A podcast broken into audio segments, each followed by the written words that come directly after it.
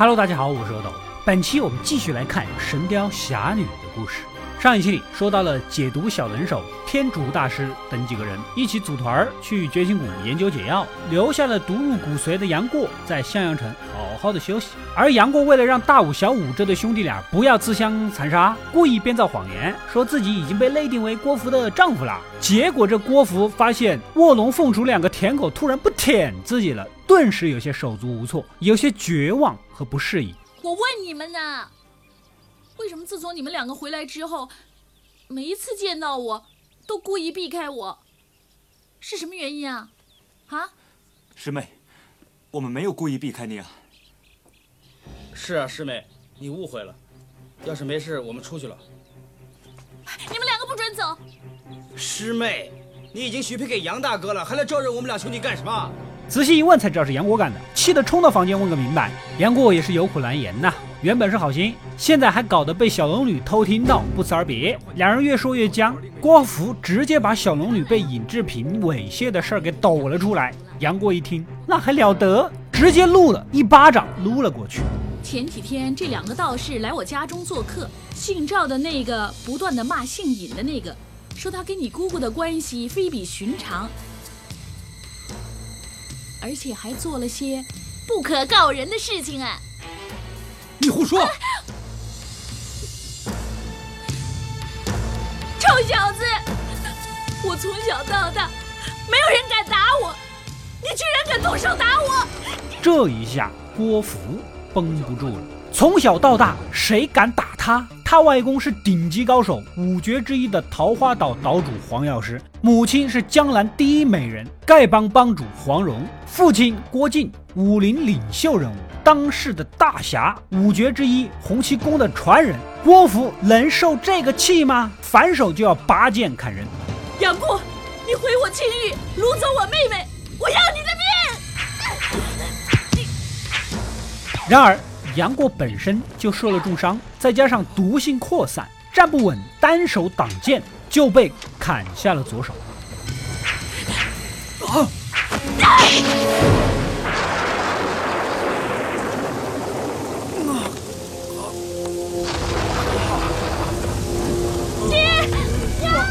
此时的郭芙才恢复了理智，赶紧去找爹娘。大家回房一看，杨过早已不知所踪了。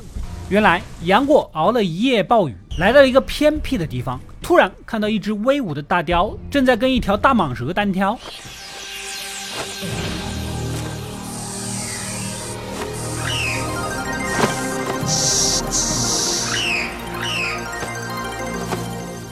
好一招诱敌之计！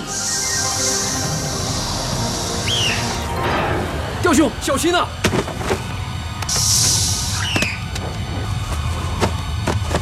雕兄，我助你一臂之力。啊啊！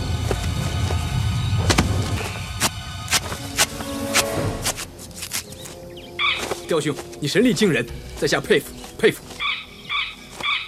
雕兄，你没什么事吧？难道你听得懂我说的话？雕兄，莫非你的意思是叫我吃了这个蛇胆？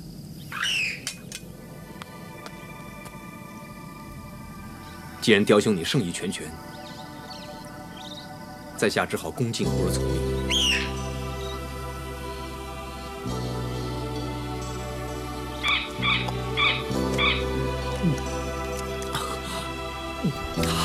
如此一来，也就结识了这个能听得懂人话的神雕。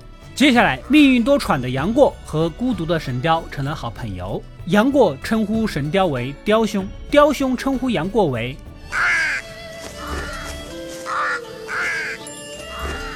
雕兄每天都赶来水果、蛇胆给杨过充饥和疗伤，而杨过每天陪神雕聊人生、聊理想。这天，跟着神雕来到一个石壁前，才知道原来江湖上传闻的一代剑魔独孤求败，居然隐居于此。而神雕实际上就是剑魔养的宝宝。于纵横江湖三十余载，杀尽仇寇，败尽英雄，无可奈何，唯隐居深谷，以雕为友。生平求一敌手，而不可得。剑魔独孤求败。难道隐居在此的就是独孤前辈？不知道独孤前辈现在哪里？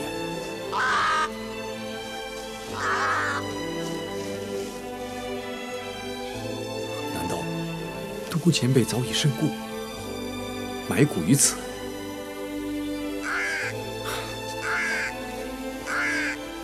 正所谓一人一剑走天下，欲求一败而不得，英雄束手长剑明空，只好仰天长啸藏宝剑，神雕相伴度余生呐。杨过立马意识到，身边的雕不是雕兄，是雕爷呀。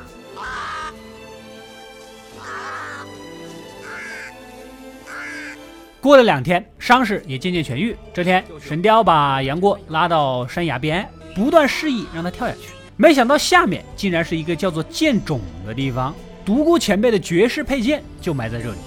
剑冢，剑魔独孤求败，既无敌于天下，乃埋剑于此。呜呼！雕兄，你对呀，此处名为剑冢，一定会有宝剑埋藏于此。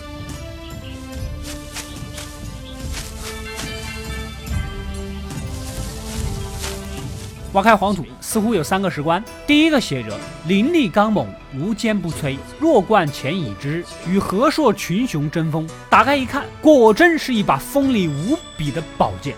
第二个石棺挖开，写着“重剑无锋，大巧不工，四十岁前视之横行天下”。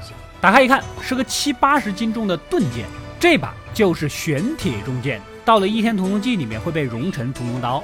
迫不及待的打开第三个，杨过心想，这肯定是个牛逼武器。没想到，怎么会是一把木剑？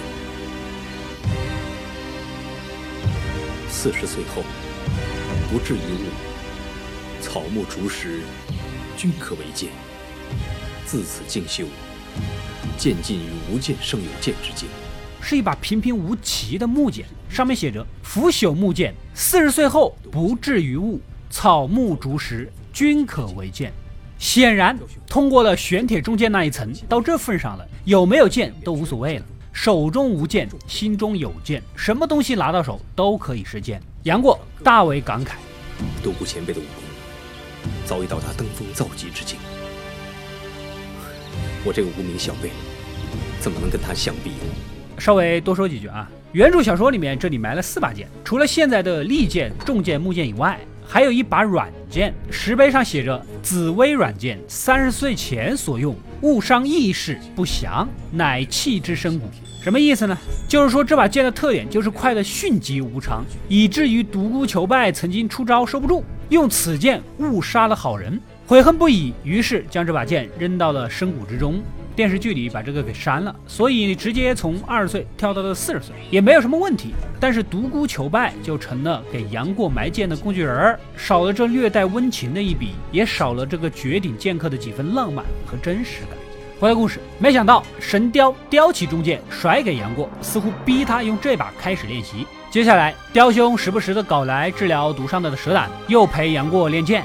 一天晚上，又把杨过带到一个谷底的神秘洞穴。只见洞口狭小，里面空间却很大。此时天色骤变，狂风大作，顺着洞口吹进来，仿佛被放大了数倍一般。原来这就是神雕故意趁这个时间让他在里面好好的练剑，而重剑从一开始的负担，在这种极端环境下却成了优势。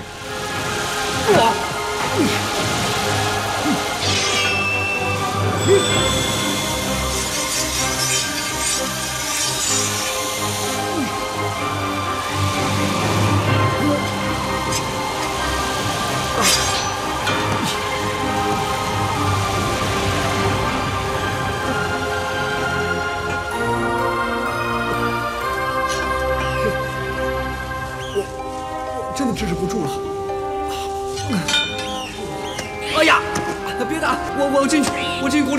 别打了！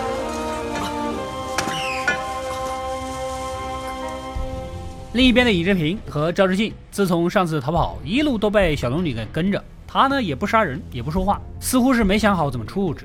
这天跟到了酒馆，正好遇到了金轮法王等人。金轮法王就怕龙阳二人的双剑合璧，现在趁小龙女一个人，就想找借口把人除掉。龙姑娘，你的杨过呢？你们不是一向都是形影不离的吗？他现在应该是和那位郭姑娘在一起。师傅，既然杨过那小子不在他身边，就表示他们师徒无法双剑合璧了。哈哈哈哈哈哈！龙姑娘，看来老衲今日要为全真教出手，化解你们之间的恩怨。反正没了过儿，我做人也没意思。老和尚，你动手吧。好，老衲就不相信你坐着就能赢了我。小龙女，嘿，啊，哪知道正巧老顽童周伯通也在四处找小龙女。不仅如此，他还把蒙古军营里面忽必烈的王旗给偷了过来。金轮法王不敢动手，只能出言激将，把王旗给骗了回来。啊，我痛快打一场啊！来，我们出去打。老衲不会和无耻之徒打架。啊！你这个混蛋！你说谁是无耻之徒？你趁老衲不在军营偷走了王旗，还不算无耻？老衲双手有骨气，不会跟你这种人打。你你你就光会说说，你不肯打，你想怎么样啊？很简单，只要你把王旗让我带回军营。然后你晚上来偷取，只要你能够在老衲手上抢走王旗，老衲就相信你是真正的英雄好汉。好，一言为定。如果我偷到了，你是乌龟王八蛋；如果我偷不到，我是乌龟王八蛋。啊，王旗还给你。嘿。而金轮法王私下又叫住了尹志平和赵志敬，想拉拢一下，正好你们还可以躲一躲小龙女，是不是？也就跟着去了蒙古军营。这一过来，忽必烈想笼络全真教，几句好话，赵志敬都不用拉，恨不得直接送。只不过尹志平在家国大事上面分得很清楚，不断的婉言拒绝。夜晚，金轮法王单独向赵志敬承诺，只要帮蒙古，就保你当上全真教的掌教。然后又怂恿他去给周伯通报信，以便收买周伯通的支持。然后这赵志敬真的就过去报信了，结果。我就冒着生命危险，千辛万苦地潜入蒙古军营里，查到了金轮法王把王旗藏在哪里了。我告诉你，哎，你千万不要告诉我，为什么呢？啊，当然了，我知道以后就不好玩了嘛。别人根本就不想听。这赵志敬呢，也是鸡贼，假装自言自语的报地址。如果你找不到王琦，记得到秃头山来找我。记住了，是秃头山。啊，师叔祖，是秃头山。你记住了，是秃头山，秃头山。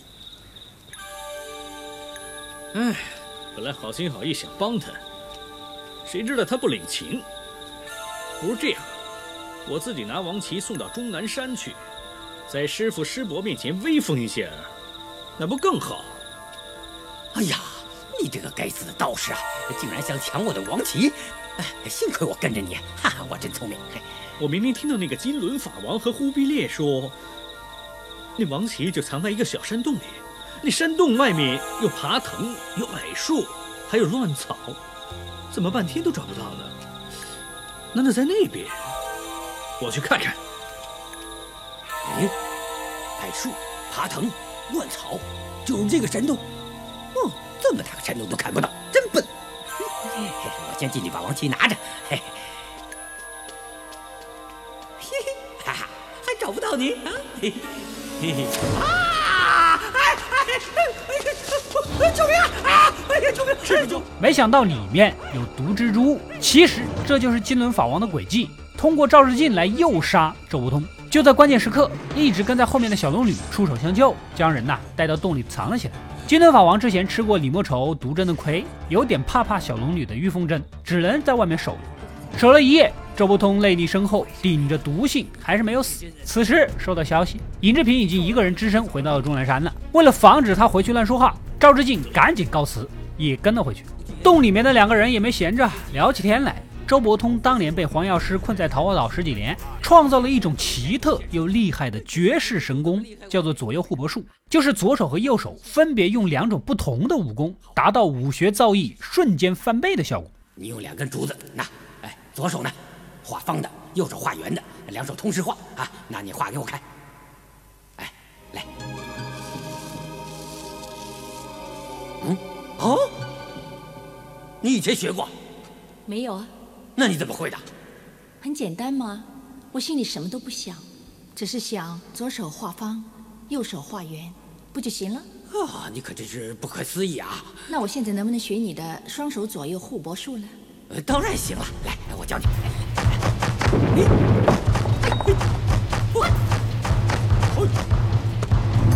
如此一来，小龙女一个人就能使用双剑合璧，掏出御风浆，吸引无数蜜蜂冲破君轮法王设置在洞口的毒蜘蛛网，然后出去跟法王打了起来。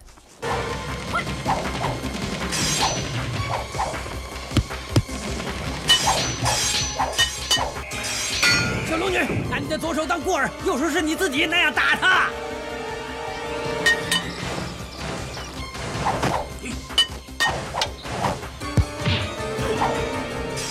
虽然左右互搏术还不甚熟练，但是已经不算落下风了。然后招呼来无数蜜蜂参战，法王武功再高也怕被扎呀！一群人赶紧跑。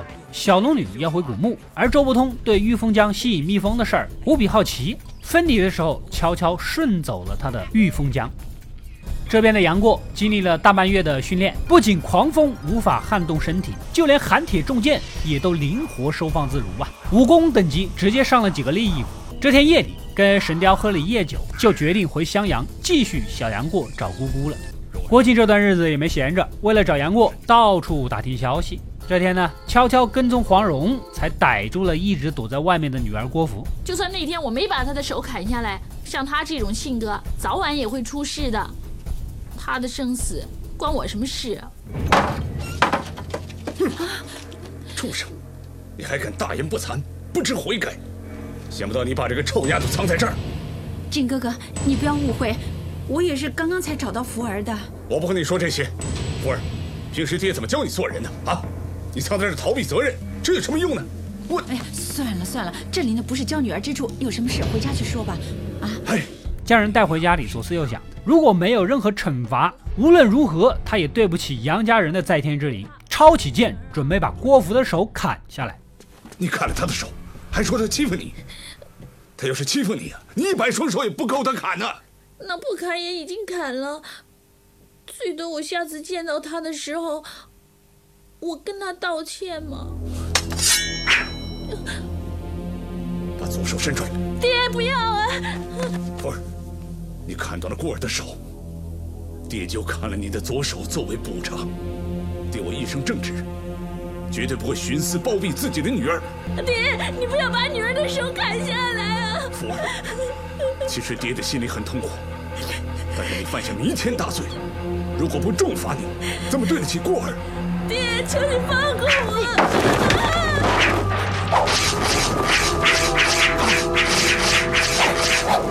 蓉儿，靖哥哥，对不起，我也是迫不得已才这样做的。两个时辰以后，你的穴道自然会解开的。靖哥哥，暂时委屈你了。幸好黄蓉及时出手，准备把郭芙带回桃花岛，先避避风头。郭靖毕竟要镇守襄阳，一时半会儿没办法离开。半路上偶遇抱着孩子的李莫愁，这不就是自己的孩子吗？黄蓉心急的赶紧追上去。这张包被不是香儿的吗？这个人一定是李莫愁。他抱着那个。一定就是香儿。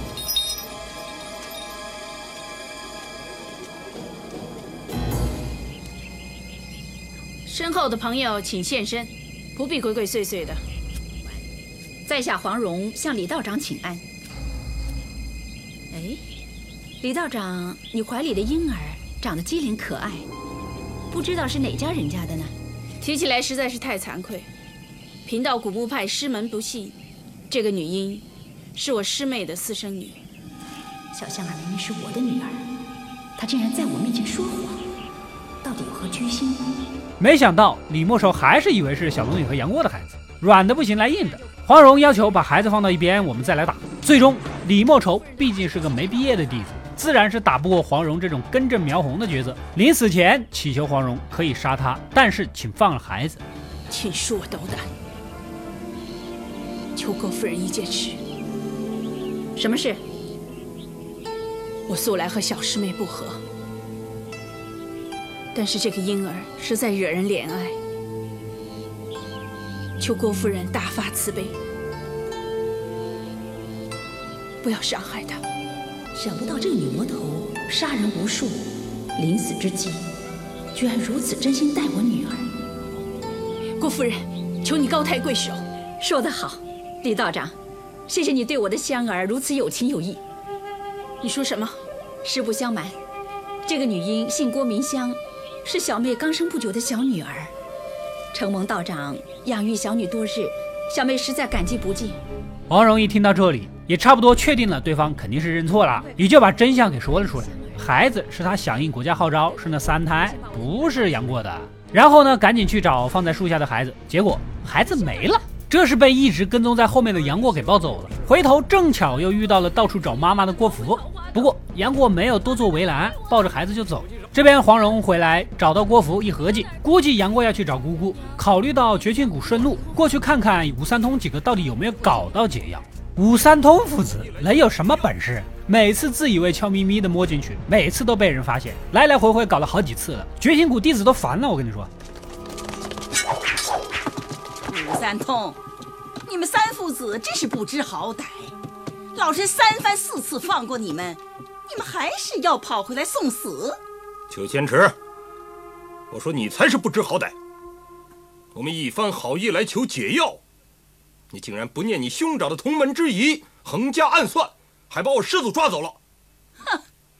你们几个带着兵器跑到绝情谷，威胁我交出绝情丹的解药。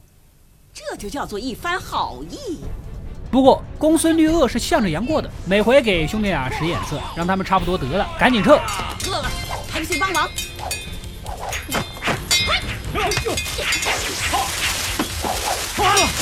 啊！卑鄙小人，竟然暗算我！爹爹，快走！别追了！你没事吧？我没什么事，刚才女儿一时大意，被他们暗器打中了我。过来，让娘看看他暗器有毒没有。嗯，我看没什么事了。我看流的血都是鲜红的，应该不会有毒吧？我去拿点药来敷一下就行了。随你便吧。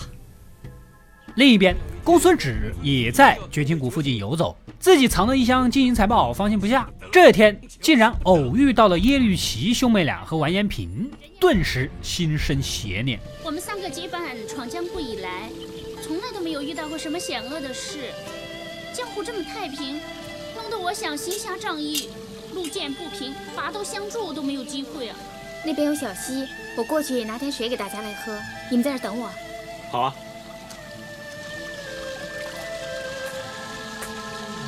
你是谁？为什么形影孤单这么寂寞？不如让在下陪陪你吧。你快点走开，不然的话我不客气了。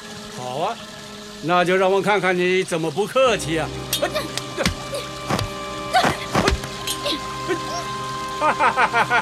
住手！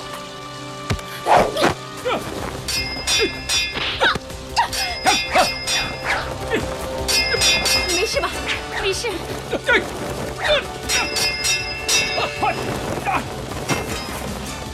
你们快走啊！这个禽兽不会放过你们的！走啊，快走！走，走，没那么容易。他们仨人啊，没什么事儿，于是乎携手一起闯江湖，终于见识到了江湖险恶了吧？虽然又遇到了武三通父子帮忙，不过最终啊，还是黄蓉和李莫愁到场，才算把人赶走。你敢再啰嗦，我就让你见识一下冰魄银针和五毒神掌。你是赤练仙子李莫愁，李道长，你说今天我们两个谁教训他好呢？像他这种人，越早解决越好。郭夫人，我们一块教训他。既然两位是天下闻名的女侠，我就姑且卖个人情给你们，好会有期。你想走，没那么容易。公孙止的功夫虐菜还可以，在黄蓉和李莫愁面前还是要跪的，甩下暗器就跑。武三通父子三人跟李莫愁那是不共戴天的仇。不过考虑到现在最重要的是找到断手的杨过，思来想去，最有可能去的地方就是活死人墓。另一边的终南山上，所有人都在忙忙碌碌的。原来呀，今天是全真教的继任大典，尹志平将继承全真教掌教之位。赵志敬刚回来，听到好徒弟陆清读的消息，瞬间慌了，赶紧过去阻止。站住！哎，师傅，你回来就好了。什么事？今天是新掌教的接任大典呐。新掌教接任，谁是新掌教？就是尹师叔啊。尹师叔怎么会这样？几位尊师呢？几位师祖闭关未出。岂有此理！哎，师傅，等等，赵师兄，什么事？这个人没资格做我们全真教的掌教。五位师尊一向明察秋毫，怎么把掌教之位传给这个丧德败行之人呢？张志进，你胡说什么？你趁五位师叔闭关未出，捏造法旨，蒙骗同门，想自认掌门，欺师灭祖，你该当何罪？师傅，住嘴！邱掌教的亲笔手谕在这里，难道你连邱掌教说的话也有所怀疑吗？亲笔手谕。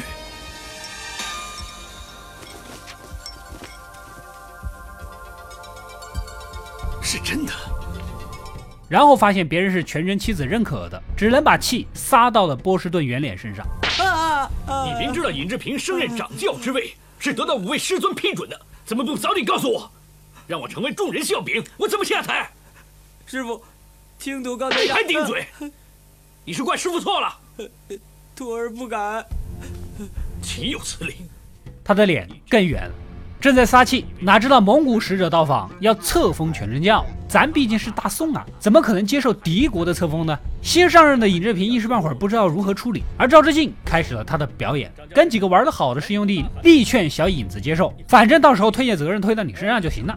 另一波比较正义的师兄弟呢，强烈反对。师傅们在后山闭关，又不能去问，尹志平是左右为难。夜晚，赵志敬私下找上门，以小龙女的事儿做要挟，让小影子让出掌教之位，这样这个难题你不就不用操心了吗？你做得出这种丑事，又何必怕人揭发呢？我可以在龙姑娘的面前自刎谢罪，就不会连累其他人了。我只怕到五位师尊出关之时，问起我这件事，试问我如何解释？到时候不但你身败名裂，我们全真教也名誉扫地。我大错已定。我还能做些什么呢？这件事也不是没有补救的办法。只要你答应我一件事，龙姑娘的事，我会尽量替你补救。而全真教和你的声誉，我也可以保证保存下来。怎么样？我急召大家来，是有件事向大家宣布。因为我突然患了重病，无法医治。如今掌教之职，我已无法胜任。如今。我命玉阳真人大弟子赵志敬接任全真教掌教之职。好啊，且慢。然后，对于赵志敬接任的事情，两方师兄弟又吵了起来。毕竟掌教之位不是同辈推举，而是上一任的任命。最终，赵志敬喜当新掌门，顺便当场接受了蒙古国的册封。恭贺赵真人接任全真教掌教。哈哈哈哈哈！关于册封事宜，未知几位商议结果如何呢？承蒙大汗厚爱，贫道感激不尽。贫道日后自当带领全真教上下为蒙古效忠。既然如此，请赵掌教接旨。不行，赵志敬，你昨晚答应过我，绝对不会接受蒙古人的册封，我才把掌教之位传给你。如今你竟敢出尔反尔！哈哈哈哈哈哈！我是说过不会强迫你接受蒙古大汗的册封。但是现在接受册封的是我，又何来出尔反尔呢？你，赵志敬，你好卑鄙！啊！这下直接引燃了全场，全真教内部打了起来。代表蒙古的潇湘子两个牛鬼蛇神，当然是要帮赵志敬呐。一番打斗，尹志平这边几个全被抓了。就在要杀尹志平的关键时刻，小龙女突然现身。这个人。让我杀！你这个贱人，又来捣乱！来人，给我杀了他！是。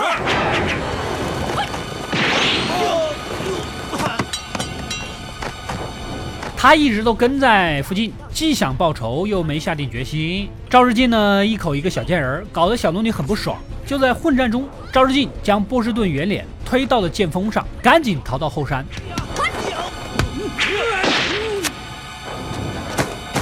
波士顿圆脸这次彻底的圆寂了。后山的金轮法王正带着弟子们用石头堵丘处机等人闭关的洞口。为了保赵志敬，法王跟小龙女又打了起来。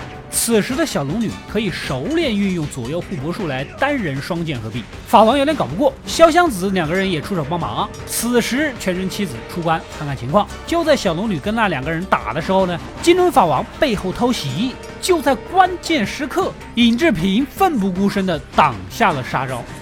啊！志平，啊，志平弟，志平，你这又何苦呢？只要龙姑娘你平安无事，尹志平死不足惜。眼看尹志平要死，小龙女虽然感动，但是被玷污的仇不能不报。几方人又打了起来，在附近遛弯的杨过循着声音找了过来，终于看到了朝思暮想的姑姑。姑姑，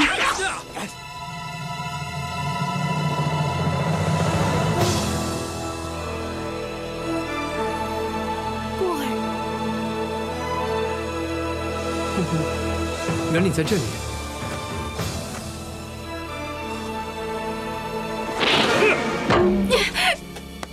龙姑娘，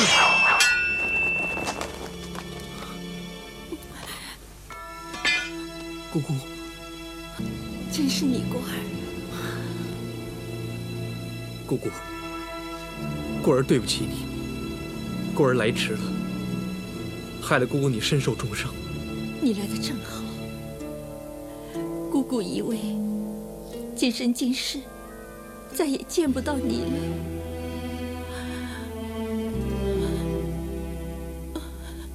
果儿，姑姑好冷，你抱着我紧点儿，果儿，你的手呢？只要我能够和姑姑在一起，有左手和没有左手有什么分别呢？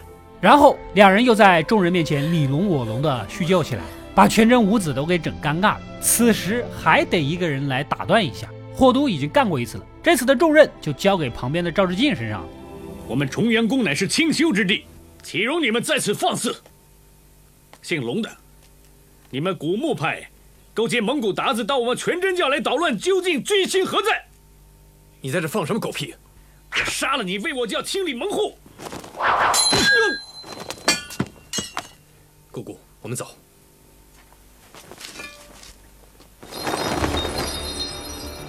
金轮法王怎么可能让他轻易离开呢？跟杨过比起了内功。此时的杨过已经偷偷升了好几级，根本不是当初印象中的样子。僵持中被小龙女一根御风针导致经脉逆转，身受重伤。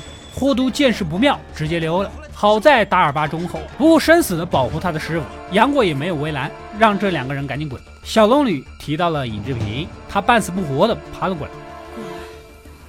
姓尹的道士呢？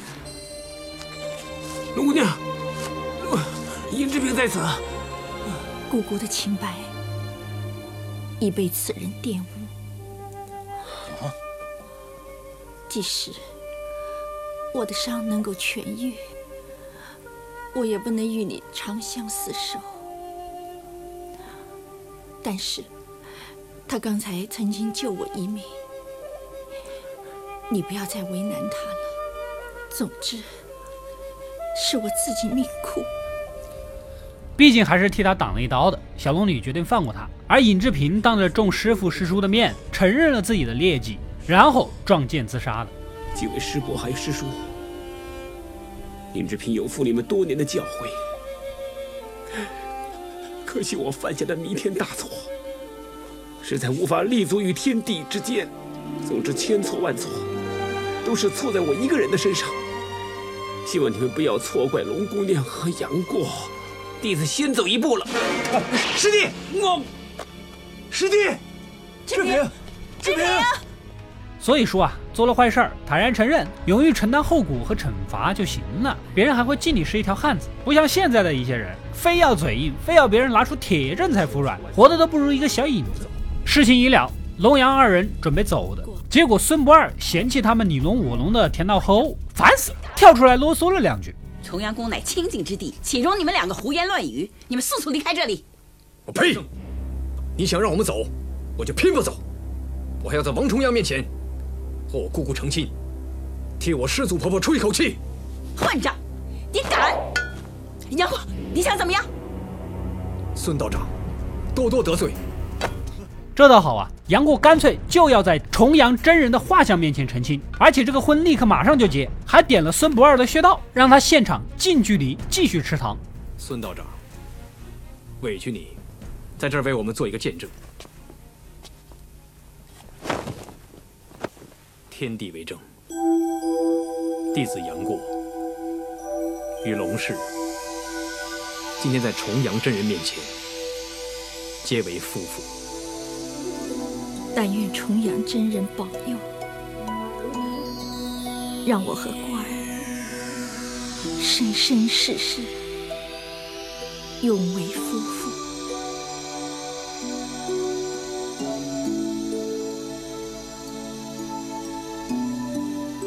孙不二的内心是逼了狗了。丘处机几个召集弟子准备抢人，哪知道周伯通被一群蜜蜂追着，混乱中龙阳二人藏到了藏经阁。原来呀。周伯通中毒虽然深，但被蜂毒扎的竟然也好的差不多了。等把这些蜜蜂赶走，周伯通哪能放过害他的赵志敬？加上其他弟子的举报，直接把赵志敬关到了大钟里。哼哼，